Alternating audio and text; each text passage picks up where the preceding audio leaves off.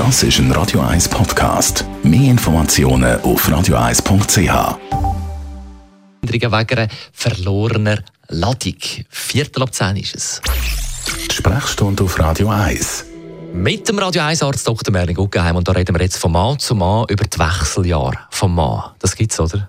Selbstverständlich gibt es das bei uns Männern auch. Weil der Abfall vom männlichen Geschlechtshormon, wo bei, wie, bei der Frau quasi der Abfall vom weiblichen Geschlechtshormon als Ursache dahinter steht, ein bisschen langsamer passiert, nicht so plötzlich kommt. Bei der Frau ist das ein schleichender Prozess, einer, der uns so ein begleitet über die Jahre und dann irgendwann einmal einfach da dazu führt, dass man sich fragt, was ist los mit mir, was läuft falsch und dann geht man zum Doktor. Also wie bei der Frau gibt es auch bei Männern Hormonveränderungen. Unsere Geschlechtshormone werden im überwiegenden Ausmaß in der Hoden produziert und irgendwann kann die Produktion abnehmen.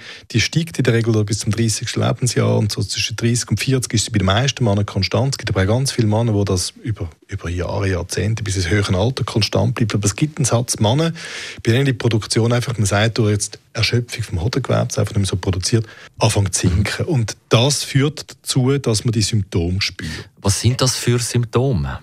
Die Symptome sind beim Mann so ein, ein Antriebsverlust, ein bisschen Depression, ein, bisschen Verändern in der Körperzusammensetzung, die Muskelmasse wird abgebaut, wird auf Fett ersetzt, äh, gewisse äh, Verluste auch von der Libido, von der Erektionsfähigkeit, äh, ähnlich wie bei der Frau, weil auch bei uns gibt es Vorstufe von dem männlichen Geschlechtshormon, wo weiblichem Geschlechtshormon entspricht, gibt es eine gewisse Abnahme von der Knochendichte, äh, trockene Haut, langsamerer Haarwuchs, äh, Depressionen.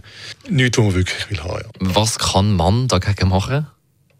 Es gibt grundsätzlich allgemeine Maßnahmen, die man kann machen. Also man merkt, dass man so ein bisschen muskelarm und dick und fett wird, sollte man äh, auf die Ernährung schauen und sich mehr bewegen. Es ist ja so, dass wenn man mehr Sport treibt und in der Ernährung aufpasst, dass dann das einen positiven Einfluss kann haben auf das Geschlechtshormon.